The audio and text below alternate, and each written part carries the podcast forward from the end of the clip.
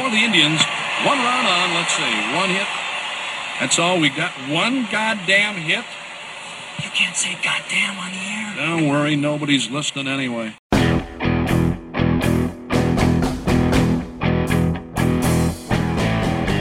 From the Gateway Lounge in Sioux Falls, it's Nobody's Listening Anyway.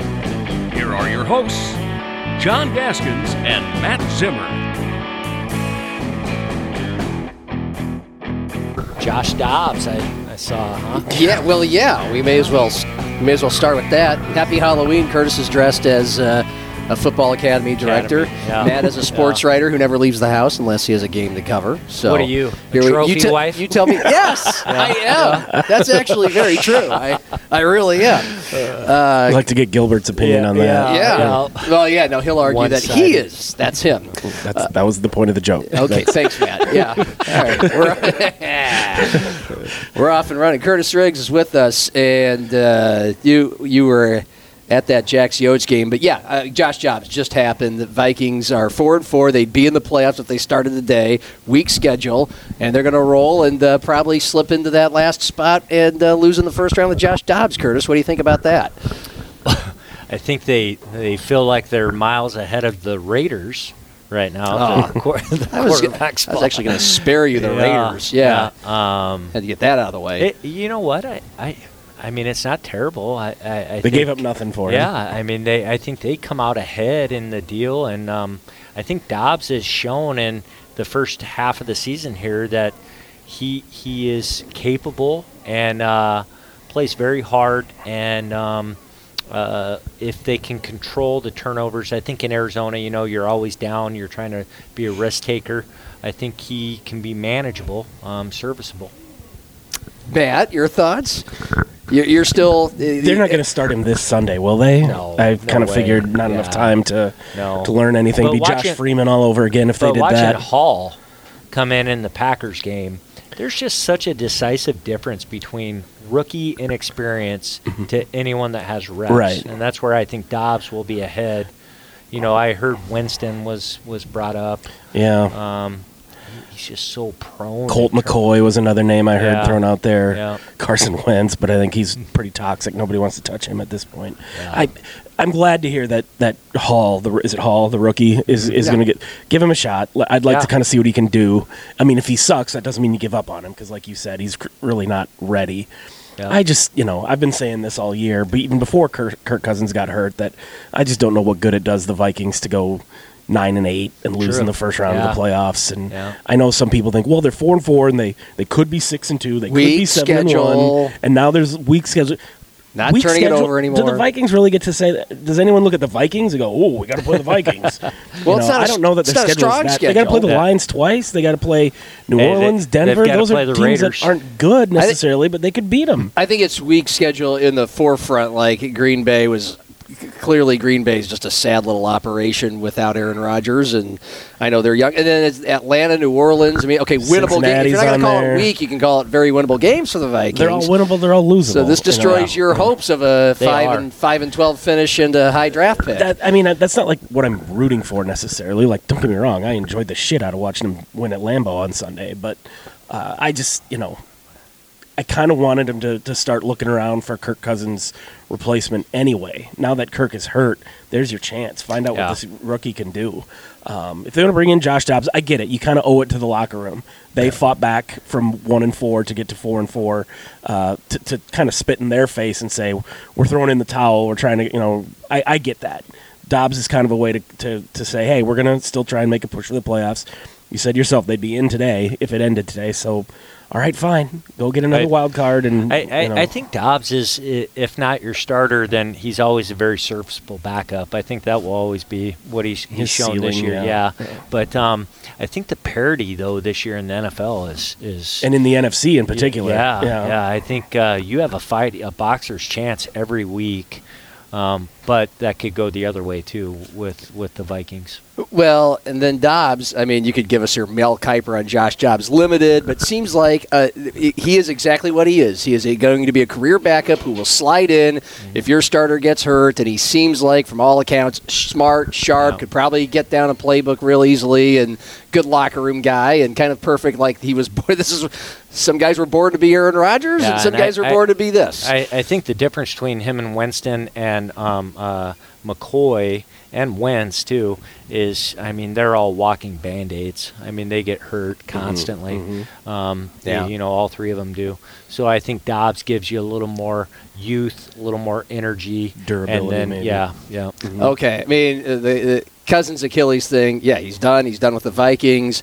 Okay, what? How do you? Matt and I have talked about it ad nauseum. We kind of tri- we kind of skirt the whole Kirk Cousins thing because it feels like something that was just an ad nauseum discussion two, three years ago. It feels so 2020 to talk about Kirk Cousins' value and worth and gets to the point. Yeah, I saw fun things on social media like, oh, Vikings fans complain about Kirk Cousins until he's hurt and then the season's over. Like, yes, we get like he's really. He's really fucking good. We all know he's really talented, and he had a dagger throwing game against the Niners, and he took things to another level. May have been his best game, but uh, Matt and I have, feel like we've said it all about Cousins. I, I love his line. Cousins was never really the problem. Unfortunately, in the biggest moments, he was rarely the solution, especially when things went down around him. Uh, how do you how do you put a stamp on the Yeah. Cousins era I- in Minnesota? I, I couldn't believe against the Niners how well they protected him. Yeah, I, I mean that's their what, line's played. Yeah, I thought, wow, they have played outstanding because he is a phenomenal seven-on-seven quarterback. I mean, if if you can protect him, he can make the throws. It's just always in those big games when defensive lines start to get into him.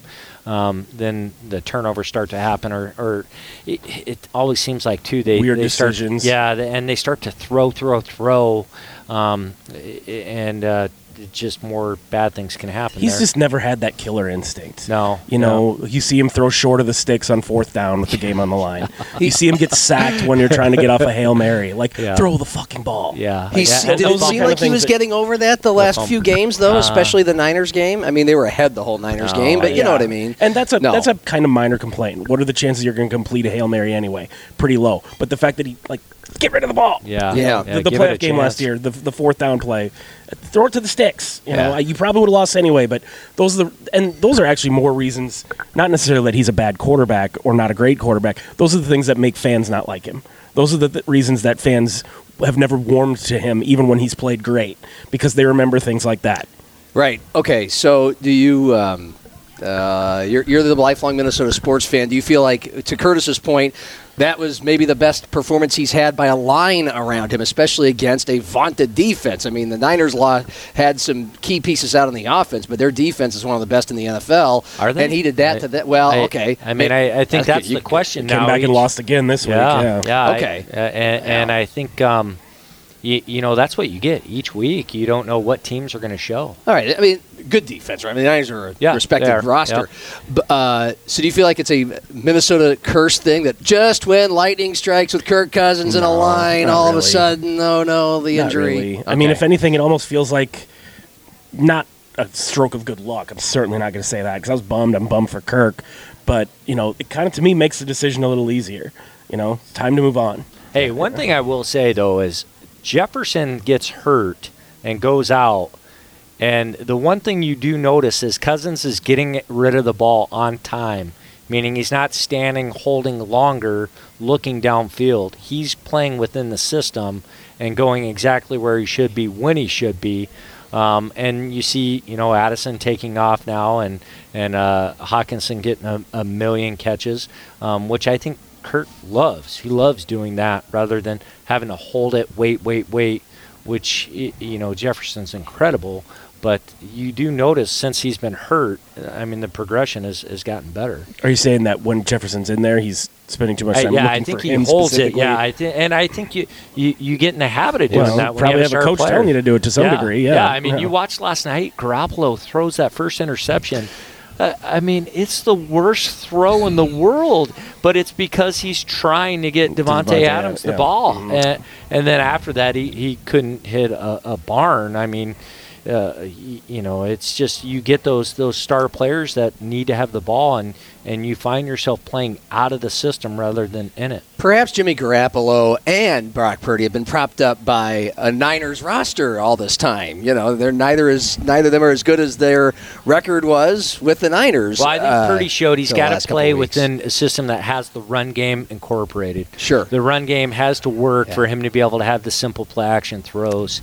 Because if he has those, he's he's very efficient. Before we get to whatever we came here to do, which is talk about the World Series, uh, the the the Ra- since you are a Raiders fan, I was thinking of you today because there's a little chatter here. I mean, we heard how despondent Davante Adams is. What he didn't say after the game last night was almost more said more than what he did say. He did. He said he didn't want to say anything because he didn't want it to be twisted and construed. Uh, it's amazing because you had the, the league's best running back, and you had Garoppolo, who seems like a good quarterback, and you had Davante Adams, and it's all falling apart, and it did last night. Are you a Raiders fan who feels like you, you wouldn't mind see, like it's over? Let see if see if Adams is a good trading piece on the block, or do you think Well, this I- thing I is mean, all what's that going to do? I, mean, I don't know. You know, trading I no him—that's that's not going to solve anything. I Yeah. mean, their problems are, are greater than that. Um, so I, I, I think he did the right thing, not you know coming in and, and throwing uh, you know gasoline on the fire. And after after the game, I'm talking about. Yeah. I, I mean, y- you know, I think everyone expected him to say, "Get me the hell out I'm of not here." sure if he wants to be traded. Yeah, but, I- uh, I- but I, I you know, maybe if it's the right team, probably, but I, y- y- their problems are much greater than that. I, Okay. You know, their defense isn't terrible. I mean, they're not bad. It's just they're on the field all night long. The offense is is is bad, really bad. um, and uh, y- you've got to find you, if you're going to sign a guy like that, you have to find ways to get him the ball. He had one catch for 11 yards. I mean, that, that's just terrible. All right. Well, look, you're going to be on the call Saturday for the Dakota Marker game, Jacks and Bison. Matt, forgive me if I'm wrong. I heard chatter on the other side of the newsroom that I work in on Mondays, where the sports guys sit, and they said uh, somebody. Uh, one of the jacks said they d- are making sure to not overlook North Dakota State. Did, did somebody actually say that? Those words came out of somebody's mouth. I don't remember hearing that, but I know that was hinted at. You know, just given that SD, everyone's kind of saying, well, the Jacks are going to blow them out. They actually, when they started saying that, was back when they lost to USD and, and UND. Everyone said, Jesus, if that's how bad they got beat by the, uh, what the hell are they called now? The effing Hawks. How bad are they going to get beat when they got to go to Brookings? And I think SDSU, they, they, they know that. They're a little aware of it. Jimmy Rogers has gone out of his way since the moment the USD game ended, and again this morning in his press conference, he keeps saying over and over, "We know who we're playing. We know who we're playing." I think he's, I think he's a little bit leery of everyone telling North Dakota State how bad they're going to get beat. You know, Well, that, that's that's yeah, they're- they're still the Bison. There was a, a SDSU player though after the game that was interviewed on Midco that uh, said, you know, hey, if we prepare like we did for USD, I mean, we'll blow them out of the water too. You know, and you're just sitting there like, yeah, that's true, Yeah. but oh my god, that. yeah, yeah, and and knowing Coach Rogers like you're Yeah. talking about, he's just cringing, alone. Oh Yeah. shit. Okay. Uh, do, do you feel like it's going to be? Uh, I, Well, I- I, I hate to say the B word, but I mean, I, I mean, I feel like they're at least 17 points better, right? Wow. I think it'll it'll be. I, I know the spread for the UND game was uh, 19 and a half. In favor of the Bison. Yeah, no, uh, uh, the uh, Jacks when they played the Fighting Hawks Okay. were 19 and a half. When they played SDSU, or I mean, I'm sorry, USD, it went from 14 and a half to 17 points. And you know that one, I thought, "Oh, God, no way. Yeah, Same with UND. UND, I was like, well, they're going to stay within 19, you know, and, and they beat them by 20 or 21. I mean, uh, so With I, a couple garbage time touchdowns yeah, too. That was yep, at the end. forty-two-seven. Yeah, All And right. yeah. You uh, you felt like they had full. Con- Same with this the USD game. I mean, they that game after the first quarter, that game was over. Uh, you thought so because it was three nothing after the first quarter. and you thought but it was once over. once they came down No, and he means- scored, yeah. and Yeah. you just saw they had full control of the Yeah. game.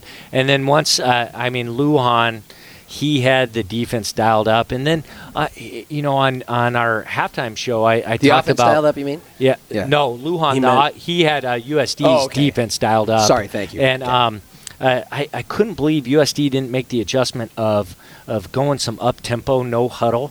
Uh, I mean, Yes. you, you let the Jacks just rotate those defensive line. I mean, they'll go ten deep Thir- and stay fresh on you, and just I mean, they will wear you down and pulverize you. I'm standing on the field third quarter. It's like it's like I don't know, 17 to three or 20 to three, and SDSU went on two field goal drives to start the second half. And uh, I mean, I thought that was kind of uh, being easy on USD. I mean, they were they were driving pretty easily. And then a couple, uh, the, the two ensuing drives. I mean, the clock is ticking here in the third quarter. You're down by 20, and I'm just like, what are these handoffs? What are these? Yeah. You know, I mean, these are not keeping them honest handoffs. These are like, are they in a different game than the, uh, was there? What, logic, if at all, was there to that? Well, you're doing it because you don't want your quarterback to be a human pinata. and he had, and he'd already been struck. Yeah, and he is not. I, I didn't realize. You know, his dad was very mobile. He he has very little mobility. I mean, he is a true pocket passer. He's got to stand in there and sling it around. I did think though that when they went five wide and just got it out of his hands quick, uh, very productive and is something they would probably come back with. But I think the up tempo to not allow State to rotate their defensive line, make those guys stay out there, make those front four stay. I know their offensive line would appreciate it. yeah. He said it. I mean, it was Okay. SDSU's defense completely controlling the game after the first quarter, first drive, really. Yeah, I, I- mean they didn't do anything, and I- then SDSU's offensive line totally Oh, dominated so that good. football game. I, I mean, SDSU is is better than everyone else in every position. Everyone that I've seen. Montana State's the one area where they had the defensive line that could really physically handle and play with with SDSU's offensive line. Um, but then you know you look at the matchups everywhere else. I, I, I mean they're just so talented. Their defensive backs are good. They get Bach back. I mean their linebackers are, are very talented. Um, and then offensive, hey, their running backs. I mean, even with the development now of Angel Johnson, I mean they're three D. Yeah, he was a Yeah. he was a beast for the time that he had the ball there last uh, Their fourth couple and of fifth drives. guys are really good too. I I mean- think people don't they even know it, but they are. Yeah. I mean, I Yeah. thought you tell me if I'm wrong, both of you, that we saw a little bit of the future with Chase Mason and Angel Johnson there in the fourth quarter. Like those are going to be tough guys to We'll stop. see. Mark still has another year after this, or maybe even two or something. Okay. Yeah, All and right. the, re- and the, the problem will be, you know, does he want to try to enter the NFL? Does he want to go to uh, grad school? Um, does he want to enter the portal too? I Right. mean, that's a very possible If thing. they win another national championship this year, I wouldn't blame Mark for saying I don't know. Yeah. Try and play in Plus, the Big Ten or something losing like some of the guys they're going to lose up front on the offensive line. Um, Right. As a quarterback, that's really not the transitional spot you want to go through. If it's skilled guys, you can develop those, but offensive line. That's, part of why they're so pains. good. Like Yeah. a couple coaches, opposing coaches, have said this year. Like, yeah, they're awesome, but also they have a bunch of sixth-year seniors. Like, you usually don't get to keep and develop guys for as long as they do. Like, Yeah. to have the Yankees come back, McCormick and Greenfield, so many guys on. You know, all these guys they have. Isaiah Davis has another year after this, but he's a senior. You know, all Yeah. these guys, whether they use their COVID year or not. College football teams generally don't get to stick together as long as this particular roster has. I- That's why they're so good. I and I think you'll have an appreciation seeing I, I people on TV. You can't really grasp how big and strong Isaiah Davis is. Man, he is put He's a together. killer. Yeah, Yeah. he is put together. He is uh, um, a, a very very good back. That this year they've done such a good job of managing his load with you know with Johnson getting uh, a lot of carries. Um, as they get deeper into the big games, like what you saw against um, uh, UND, they came out 20 carries early for Isaiah Davis, and he just controlled and took over that game. I think that's what you'll see against NDSU too. So I know Gronowski has a lot around him that you, you, that we're describing, but he just seems like such a just a smooth operator, and he's also tough. He was throwing blocks there on some of their big runs. That was fun when he went out and put Myles Harden out to the back Yeah. of the end zone. That, a lot of quarterbacks go out and pretend to block. He actually blocked. No, It was, Or uh, Chase Mason's first run. I mean, he put his head runs down through and- that linebacker. yeah. yeah. Jeez. Uh, yeah, I don't. I don't know if he'll be the next guy. I mean, I think that's maybe the the plan. Um, I think uh, his consistency and accuracy is what's got to develop and improve. Mason. The athleticism's there, Yeah. yeah, but uh, making the open throws look easy, he's got to be a little more consistent with that. But for those who haven't been hearing your analysis on the Jack Rabbit broadcasts, Gronowski, I mean, you're you're a quarterback. You're a quarterback assessor. What what is your what are what are your thoughts if you if, if an NFL scout, you know, or a, or a Power Five a coach called you today, uh, what would you tell him? Like, how would you he's describe an it? excellent game manager. He is very good making the easy throws look easy. When he has a clean pocket, he's extremely accurate. It's when it gets muddled up a little bit that's where he starts to lose his accuracy. And I would say that's got to be the biggest difference for him. You know, making those tough pressured throws. Um, he also, since the knee injury, isn't quite as explosive as he was, but still is is a good, serviceable running quarterback. Um, I, can he play at the power? Yeah, he could. He could play at the power five level. Um, it's just will someone take that chance and bring him up? And because then when it's a quarterback, then you're talking NIL money too. Um, what are they going to do there?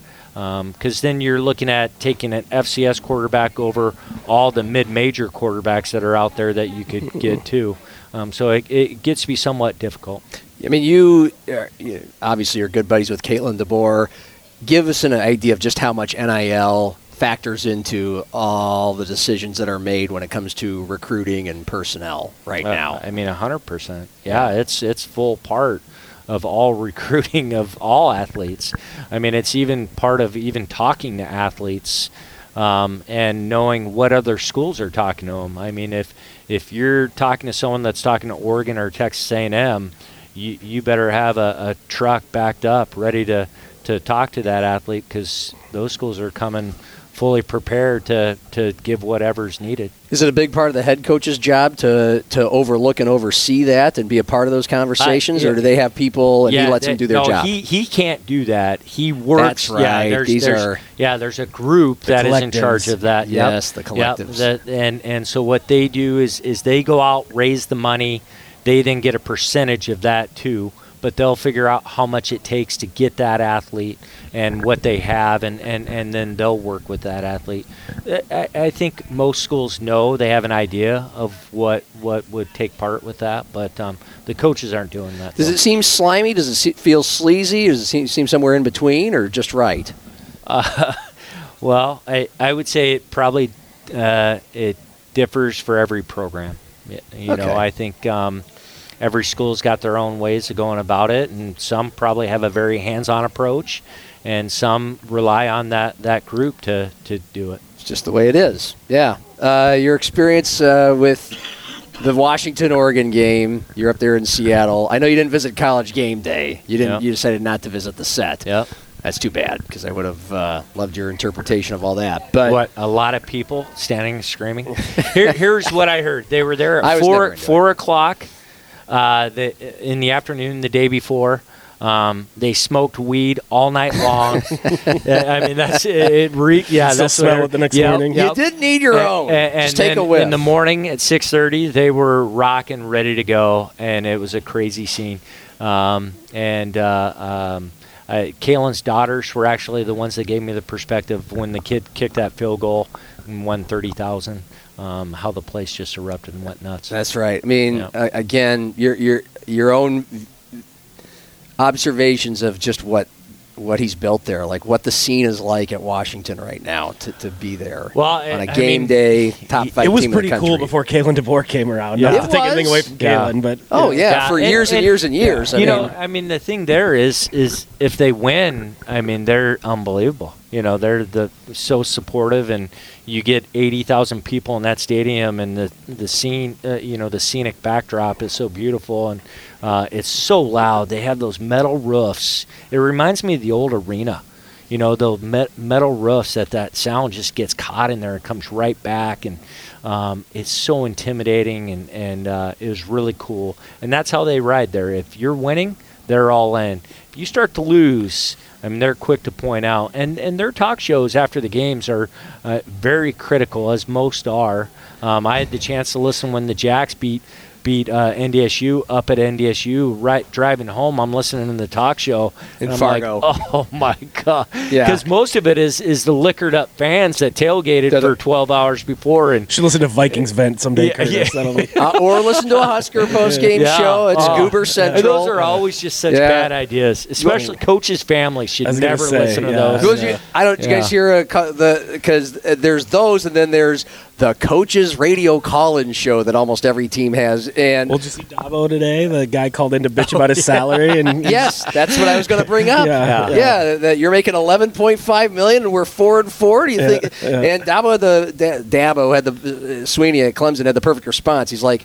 Hello, like basically, hello, dipshit. We've been we- we've won two national titles. Right. We're relevant and in Yeah. the in the national conversation every year. We won 11 last year. Like, That's like uh, um, Chuck's Chuck's doing a great job Yeah. this year at Washington. Great but, job. But their defense is struggling. Uh, uh, no, they're, times. they're playing pretty They struggled well. against They- Stanford. Yeah, against Stanford they did, but against uh, uh, Arizona State, I mean, they won the game for them. And after the game, you start to read tweets like, "Who the hell's coaching tackling?" And yeah, I mean, they gave up what nine points, and, and you're just like, "Oh my, oh my goodness!" Uh, I, I, it's an unwinnable position. Chuck has the right mentality and, and the thick skin to not get caught up in any of that, and uh, um, that's really how you have to be. Because if you read and, and listen to those things, it, it's going to be a long, tough season for He was kind of built pretty well for that. He doesn't really. Yeah, Yeah, I mean, it he does- beats to his own drum. That's, Right. that's for Yeah. sure. Uh, by the way, I mean that, that was a that was a close one at Stanford. I couldn't believe it. On uh, I mean the same Stanford team, I guess, that came back and beat Colorado. But do you feel like it, it feels like Washington or Oregon? Uh, chances are one of those two teams is going to be in the college football playoff, and uh, they won't have to meet again, will they? Yeah, Pac-12 they will. They, okay, they're Well- in different divisions. Well, Washington, no, they don't have divisions now. It's Oh, they top don't. two teams. Okay. but I didn't know Washington still plays. They play at USC this week. Then they have Utah at home, Oregon State on the road, and then Washington State for the Apple Cup at home. So they have four tough games. Um, watching Oregon against Utah, though, they're like, man, how did how did we beat them? That's what I was getting yeah, at. they look Like, good. can you beat them Uh, again? Yeah, and, and I mean, yeah, but I, I think one problem Washington's having is is they've hit that phase where they're kind of in that point in the season. Well, they're in that lull of careless with the football. Guys have bruises. Are they hurt or are they injured? Which one? Like Jalen McMillan, the receiver. uh, I mean, he, he needs to be out playing, and he he practices hard all week, goes out in the game, and starts to play the game, and then comes out, and you, you're like, come on, get get back in there. But I'll, cir- I'll circle it back to Brookings Saturday, Bison Jacks, and just how weird it is that SDSU is, say 17 and a half point no, favorite? I, I that that's Yeah. what they were against USD. Oh, I against USD. I, I think Okay. they'll be 17 point favorites at least against NDSU. I bet the spread won't be that high. you don't think so? I mean, I don't getting- disagree with you that they are potentially 17 points better. I think getting squashed by UND and then UND getting smacked by Yeah, UNI. guess. Uh, um, I think th- it, it's going to be at Double least digits. Yeah, at Yeah. least at least double digits. Yeah. I'll agree with that. What happened? Uh, we know the Jackrabbits just they've they're really good. Uh, The entire roster, a lot of people are back. The coaching staff is cohesive, and everything's rocking and rolling. We know what SDSU is. What happened to NDSU? How, how much of a I- fall really is it? And I, I haven't What's going on? watched any film of them. I don't know. Maybe Matt is. a little. Yeah. and I've I've done more asking than watching. You know, I asked uh, McFeely and Jeff, you know, that cover the Bison up there, what they think, and Fargo know, Forum, yeah. some theories, and you know, I asked Jimmy today at his press conference because he opens his thing with his own remarks, and he's like, "That's you know, we know who they are. They're still a championship caliber team." He you know gave him the whole whatever spit and polish, and so I had the first question, and I said, "Okay." Everything you just said, they're still a championship caliber team. Okay, let's take that at face value. Then what's wrong? Why did they lose to USD? Why did they get smoked by UND, two teams that you had no difficulty with?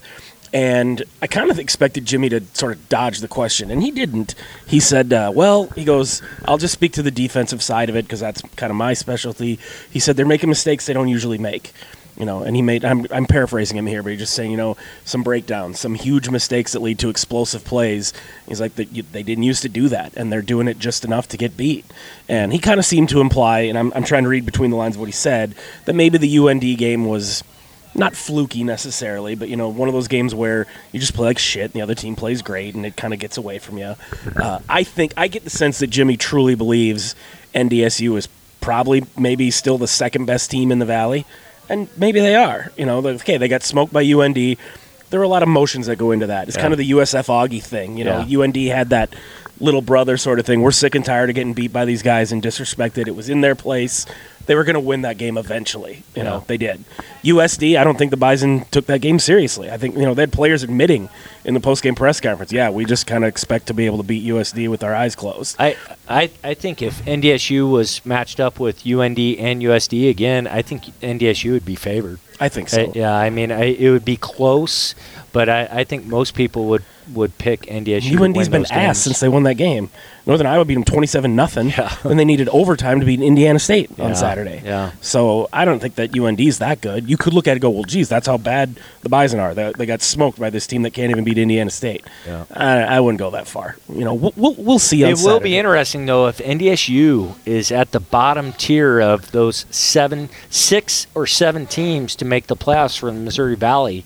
Uh, if they're that seventh one, does the committee put them in because they're NDSU? Yeah. You know, how can we leave those guys out? But I mean, the, the Valley is looking at. I I think for sure six teams are going to get in. Um, FCS is so bad yeah, this year. it is. It really is. Um, a- and uh, I don't know on a seven. if you're gonna if you have a 2014 field and only five or six of the teams are worth a shit, you might as well put the other t- take the other ones from the good conferences. yeah. You know, take from the Valley, take from the Big Sky, maybe Yeah. a couple CAA teams or whatever. But um, yeah, I don't know. I you know we've talked about this a lot. At some point, there was going to be some backsliding. You just can't keep the. You saw it all those years coaching the Storm. It's Yeah. hard to be the, on top forever and ever and ever It is. because you know you get complacent. You start feeling uh, a little bit loyal to, to certain people that have sort of earned it, you know, and then. Yeah. It can also be you can speak to this both before you got on top and then when you do get on top. Sometimes it's easier to be the, the hunter than the hunted. you Yeah, know? very much. And then also the other thing too is the portal has come in and, and taken some of, you know, NDSU's had a difficult time keeping some of those top guys, and then they've had a tough time going out and getting that, you know, that Christian Watson or someone like that that's that over the top guy, and then developing them and keeping them. They're developing them and then losing them. But the one thing I'll say, I was up there this summer for the Easton Stick uh, quarterback camp that we did, and I, I got a tour of their new facilities. Um, I mean, their recruiting's gonna it's gonna pick Yeah, back think so, up here. I mean, it's beautiful, and and they know that they sat back long enough and watched SDSU pull Close up the gap, and, and, close the and gap, catch up to the them gap. now. Uh, they want to get back to where they were. Well, like what about this particular team that's already lost a couple games, including USD and UND, that is not good? Like what? What are the Jacks ready to pick on on Saturday? What from North Dakota State has to vastly improve for them to have a prayer to beat They SDSU? don't have the physicality. They aren't the same dominant in the trenches team that they've been in the past.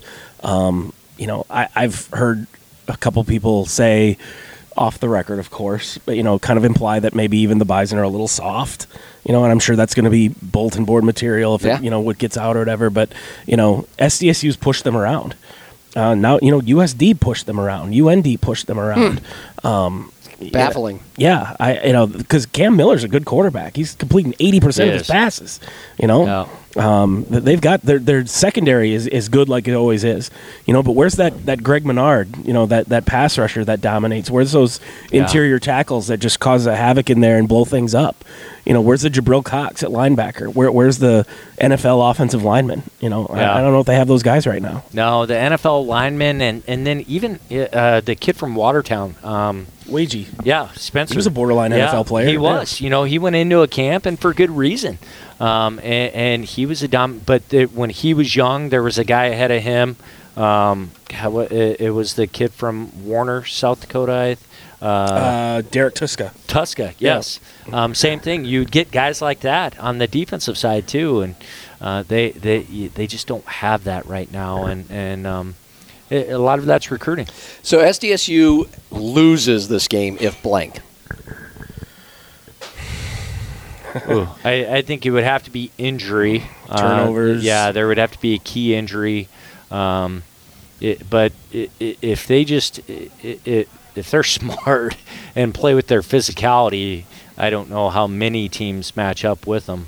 And I think Um, the weather favors them too. Yeah, I do. You know, it's going to be so, too. cold, Yeah. outdoors. You know, I, I think that works in the Jacks' favor too. All right. Meanwhile, USD, uh, look, uh, are they obliterated just because they got obliterated by the Jacks? I mean, they're at They are at Southern Illinois. That's a tough team. They home to UND next week. That's a tough game, and they're at Western Illinois to finish the season.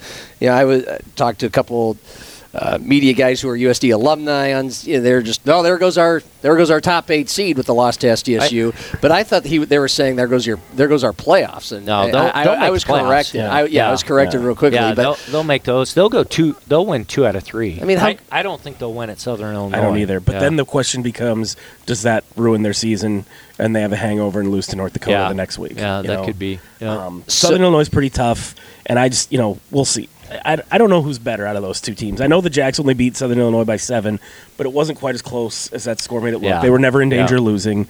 Uh, it was in in Southern Illinois. Yep.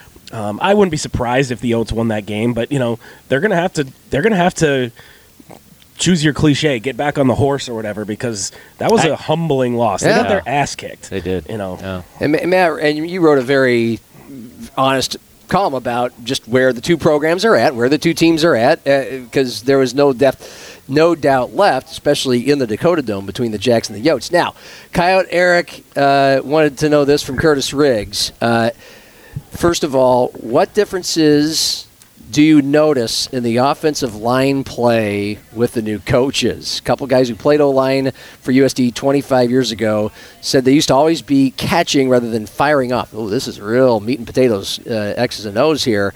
Uh, maybe that's a function of the old air raid off the old air raid offense, but it has been better results this year with a lot of the same players, so it makes me wonder. He's also curious. Well, let's start with that one. Uh, I, you know, the one thing I've noticed now compared to what they used to do with Coach Davis, I know with Bashoner they used to do a lot of power games, so they would do a lot of down blocks, pulling, getting around. Now it's a little more zone schemes is what they're doing, and RPOs. They heavily work on the RPO game, so they have that run pass option, which I think fits well with uh, um, Bouman and and his size and being able to see.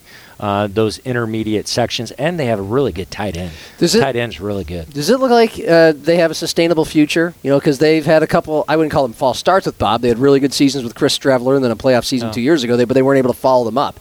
How sustainable? Not just with the roster that you see or the coaching staff, but just the whole the whole picture with the support staff, They're, facilities. they're actually much better than I thought they would be, uh, especially as I saw when Josh Davis came in and the bouncing around of the portal. And, and they, I mean, at the beginning of the season, I thought they had no one that could play receiver. And uh, I thought, boy, they're going to really struggle. I know they worked really hard uh, to try to get Bauer to go there when he left SDSU, tried to get him to go to USD just so they would have some fit within the system.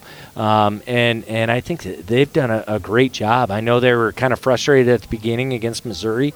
That's against Missouri, Yeah. you know. And um, I think they've done a nice job of tailoring the offense around Bouman's strengths.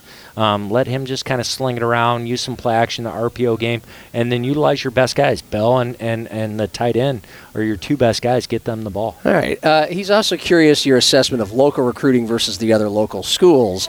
Now, Yeah, no one compares to SDSU. Ex- Yeah, SDSU and Augie are the top two for FCS and, and Division Two. Augie does a phenomenal job of at least making the kids feel like they're being recruited. So does SDSU. Even though most of the kids SDSU is looking at do not have a chance of playing there, they make them feel like they do have a chance, and then they pick and choose who they want. Um, And they whereas get a lot of walk-ons yeah, that turn into scholarship and that's why. players. I Yep. mean, that's why. Yeah. You know, Tucker Large is a, y- y- you know, uh, uh, You down the list. Yeah, I mean, Down it's unbelievable. McCormick was a, a walk-on, and, and um, all of these kids, they they pursue them just as if they're a scholarship guy, and then when they court them and say, "Do you want to come just be a part of our program?" the kids jump on the opportunity. See, Count Eric was afraid of hearing the truth of something scathing that USD isn't compared to SDSU. And I told him this seems simplistic, but this is partly what Matt's been saying. We've had this conversation before.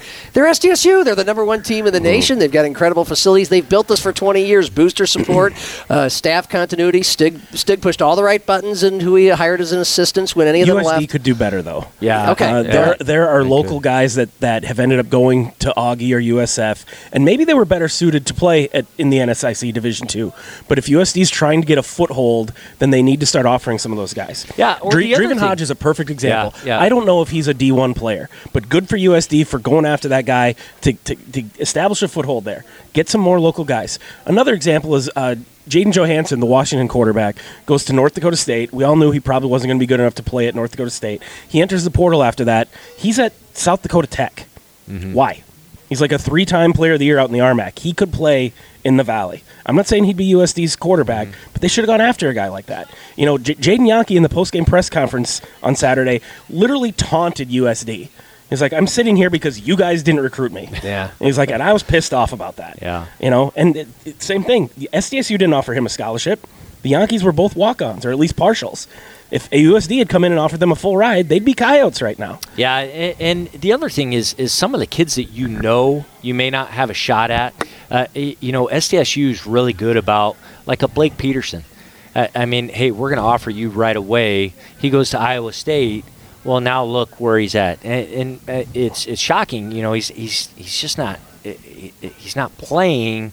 I I mean, he's not playing fast. That's what I see. He's he's trying to read, react rather than play fast, and because of that, he's not playing because they're so deep. But he went back there because of that. Um, you know, if USD would jump on some of these guys that you know are uh, like the the the kid uh, uh, from Brandon Valley, the sophomore. Um, you know, all the schools uh, should be offering him now, even though he's probably going to go Division One. Um, the Talking about the receiver? No, Parliament. Oh, okay. the- yeah, Parliament. The the defense, offensive line, defensive line. I didn't realize he was that sophomore. good, oh, I mean, they he's all got offers, the whole line, yeah. yeah, powerlifting champ. But Bonwell, Whitty, Delaney.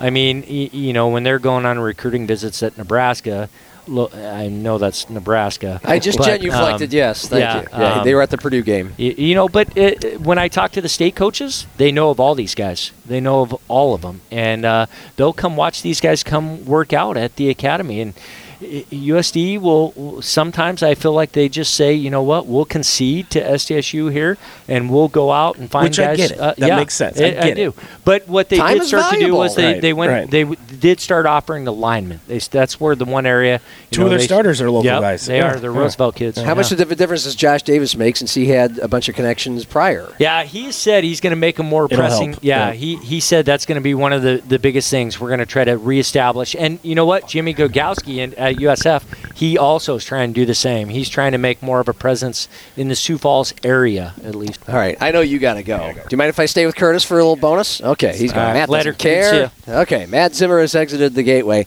Uh, by the way, since he mentioned Gaglowski, uh, did I say that right, Coach Gaglowski?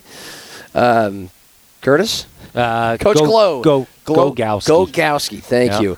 Uh, by the way, I love listening to him talk. I heard him talk uh, when you were on with Mark Ovenden about a month ago. I heard him in the post game show after uh, what was it, 55-6 loss to Pittsburg State, the number two team in the uh, country.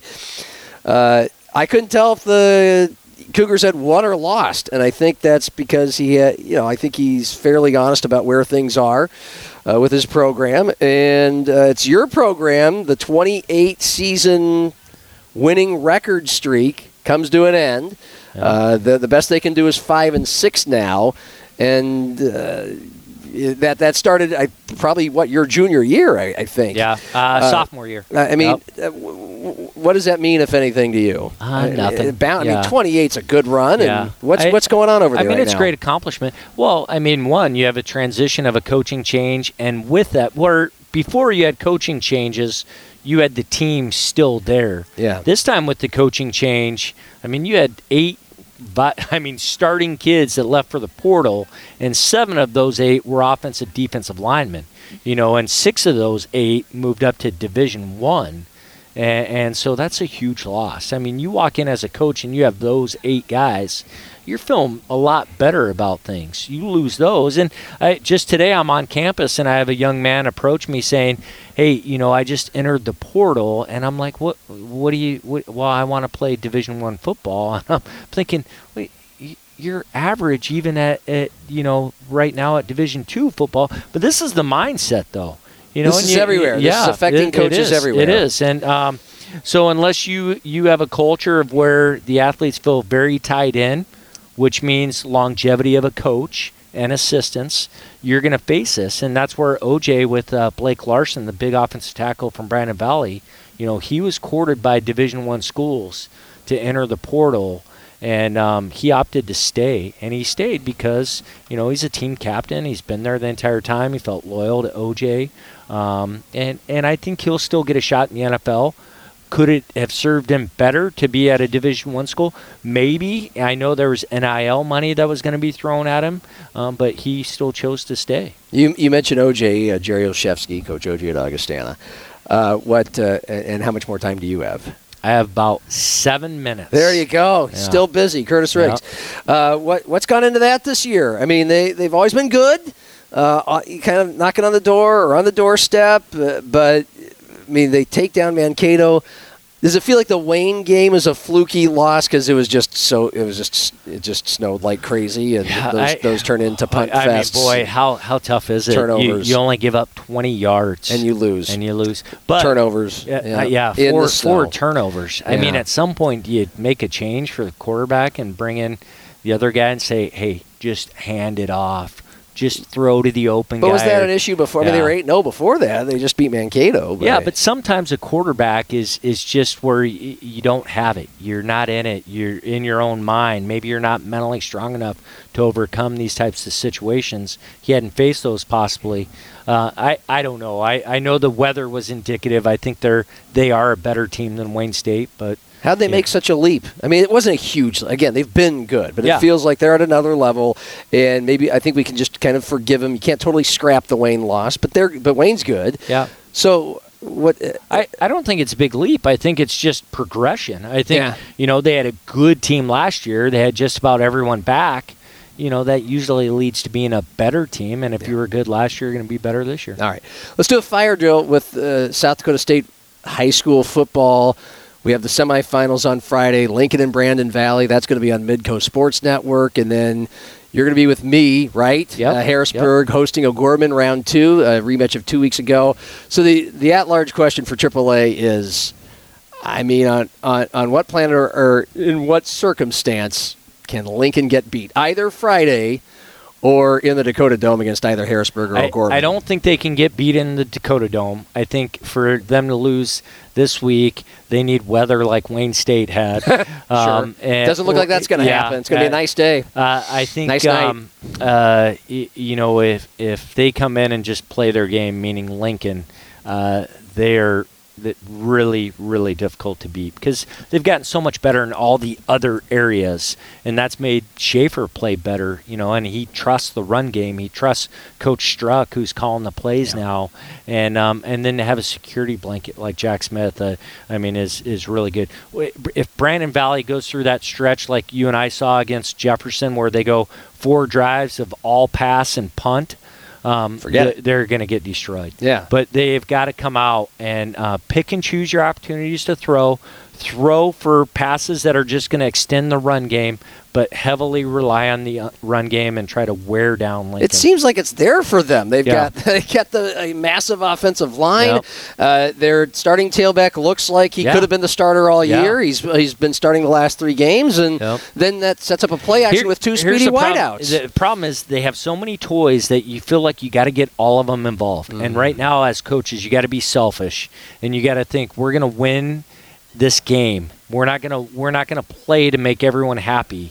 We're gonna play to win this game. Okay. And so with Delaney and Bonwitty, they are extremely talented, but you got to pick and choose the times of when you're going to get them involved, and you have to rely on we're going to win it within these six guys right here up front. Why do you feel like the Patriots can't get beat in the Dakota Dome? Uh, they're just too fast, and, and that's on both sides. I, you know, even at Harrisburg or, or a Gorman, um, it, they can score, but I don't think they can can score every drive, whereas Lincoln can. They can score every Yeah. drive, and um, I we saw it. I think you and I did the Lincoln OG game, and, and. OG just uh, second half they just run out of gas. And, Yeah. and I, It was I- I a think touchdown that- game at halftime. It was like it was a shootout, thirty to twenty-one or something like that. Yeah, and, and I, I think that's even the fear for them going into the Harrisburg game is is uh, it, it, you just see the deterioration as they go through four quarters of having to rely so heavily on certain guys to make every play. on both sides yeah, of the ball. on both sides of the ball. I mean, they rely on them to make every play. And when they get one guy injured, it might be a backup, but that backup comes in to spell that two-way starter on certain plays during the game. Well, now he can't, Yeah. and it it's, it really has an effect. But I think tho- those coaches uh, for O'Gorman do a, a phenomenal job, Yeah. and they get every ounce of those kids. Uh, you so you'll favor you. You th- Harrisburg should win. You favor them to win. I, no, I, I think O'Gorman's going to win. I, Okay. I do. Ooh. Yeah, I, Okay. I think they'll win. Um, yeah, Is it I- because- I, why? I, I just to beat a think? I, I think their playmakers are better. Okay. Um, and I think they had a lot of big penalties at crucial times. Okay. I think they'll clean some of those up. Um, and I think, yeah, just like what you said, a couple weeks after, it's like Kansas City and Denver. Two teams play each other. A couple weeks later, uh, you're going to get a different result. Uh, it's hard to beat a team two times in a row, especially close. Are you doing all the eleven-man championship games next Yep. week? Yep. Okay. Uh, double A. Uh, are we going to see uh, a third straight Pierre and T matchup, or is it going to be Pierre and Yankton? Uh, I think it'll be Pierre and Yankton. Okay. I think uh, Yankton will just have a few more playmaking opportunities and, and be able to get by T. Um, and then I think Pierre will win win again. okay. And eleven A. Dell Rapids Dell looks like the Rapids, 800 yeah. pound gorilla. You know, it's it's funny too because they run like five plays. Yeah. Um, it's like I know. Novocaine for them. you know, it's just uh, they're really good. He does a phenomenal job. They've always been really good defensively, and then now they have some guys on offense that can make plays. I was shocked, shocked to see Lennox beat Canton in a cold weather game too. I could not believe Lennox was able to get. They'd been on a losing streak and getting beaten badly. Um, and Canton is a bigger physical team. And Coach Flanagan, I, I tip my hat to him. Phenomenal job there getting that win. Came But from McCook Central Montrose, brought his quarterback, and yeah, had a good but year. I, but I think West Central will will hammer them, and it'll be West Central Dells who did not play in the regular season. Yeah, that that'll be fun. Okay. Uh, by the way, is it is it this different? Is it that different of a fall for you since you don't have storm duties, or were there never Uh, very yes. many storm duties no, in the fall? Yeah, no recruiting. It's it's really weird. My phone doesn't ring near as much. In fact, now it's agents or uh, coaches or players contacting me and me being able to quickly say, "Hey, this Andre Fields guy's the guy you got to call now." Um, so the evenings are where it's not near as much. In fact, I'll leave my phone now. I'll sit and, and I'll forget about it now. Wow. which is a, a rarity. Oh, but it um, uh, it is nice, uh, but yeah, there's a big difference in, in the, this time of year. Well, that's good. You just enjoy enjoy, hang out, watch a little football, and call Yeah, a little football. Call, some games. Be good. Do NDSU this well with you Friday night, and then NDSU Saturday. Looking forward to it. Thanks All for coming by. Appreciate it. Thank, Thank you. The busiest man in football show business in South Dakota, Kurtiss Riggs, who will be with me, Harrisburg, and the Knights at 6 o'clock, state semifinals. Watch it on metrosports.tv. You can watch it on your TV uh, if you have a Roku app, the Metro Sports TV Roku app, metrosports.tv, or listen good old fashioned way over a campfire or like you're a 1940s family sitting in the living room. Fox Sports 98.1 on the radio. They predicted the death of radio 40, 50 years ago. Still going. Fox Sports 98.1, AM 1230, metrosports.tv for Harrisburg, O'Gorman, or uh, you could watch Midco Sports Network on good old fashioned cable or, or streaming or the Midco Sports app, whatever. Lincoln and Brandon Valley, the other semifinal game, that will be on Midco Sports Network, as will the Jacks and the Bison Saturday at 2. Kurtiss will be on the call for that game with Tom Neiman. And uh, I'll be there. Zim will be there. We won't be on the broadcast, but uh, you can watch it on Midco Sports or you can watch it at Gateway Lounge and watch a bunch of other great college football games, plus have dynamite food and drinks and uh, have let that staff at Gateway take care of you on Saturday. Some good games in the 11 o'clock window. Notre Dame and Clemson will be on. Speaking of Dabo Swinney, and you get to the 2:30 window, and you're going to have some interesting matchups as well, like the Bedlam series, Oklahoma, Oklahoma State. And then uh, night games, Gateway come by for dinner. Washington, USC are the Trojans contenders, pretenders, pretending contenders, contending pretenders. Who knows? Uh, but they'll be playing alongside LSU and Alabama. Always a fun one. At nine, it's Oregon State and Colorado. Wouldn't you love to see the Beavers just beat the crap out of uh, Coach Prime? Can watch it all at the same time and have some drinks and laughs. Gateway Lounge. Wake up Saturday morning. It opens at 8 o'clock. Breakfast pizza, biscuits and sausage gravy uh, will be uh, the breakfast uh, served for you as the Chiefs take on the Dolphins. A special Sunday morning 8 a.m. opening for that game at the Gateway Lounge. Then you got the Vikings and the Falcons at noon, the Packers and the Rams at noon, Bears and Saints at noon, and uh, Cowboys and Eagles 325. Gateway Sunday all day, and then next week. Saturday, November 11th. Mark it down. If you're not going to be in the Dakota Dome to watch state football championships, uh, go to the Gateway and support an awesome cause. Susie Cook has been a bartender at the Gateway for 12 years. A ray of sunshine, one of the most positive uh, people you'll ever meet. Beautiful soul. Learned she had breast cancer back in May. Five months of radiation treatment, and they're doing a fundraiser for Susie Cook on Saturday, November 11th at the Gateway Lounge. In fact, it is called Sippin' for Susie. Sippin' for Susie. All you can eat, uh, check that, all you can drink, tap beer, a silent auction, 50 50 raffle, and more. Sippin' for Susie. Saturday, November 11th from 1 to 5 p.m. Mark that down at the Gateway Lounge, 41st and I 29 as well. We'll be at the Gateway next Tuesday for another episode of this fine podcast. Thanks for listening to us. Spread the word if you like it. You know, I don't really care if anybody's listening, but it, would be nice if they were, if more people did. You know, we're not going to shut anybody out. Get people to hop on the train, on the bandwagon. Full steam ahead. Choo choo. See ya.